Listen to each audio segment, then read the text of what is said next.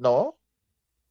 My recruitment lies solely on Raj Mason. Okay. Bel- Believe it or not. Me and Raj grew up together as well. He was in Cooreville. I was in Patrick City. We attended Duhaney Park together. Mm-hmm. We're close. Right? Um Raj did come and pass me because me did repeat and stuff. And went to upper six. Uh, When Raj was in upper six, I was in lower 6 Mm-hmm. All right. So we, we meet up back in another six farm room and them kind of thing. And, um,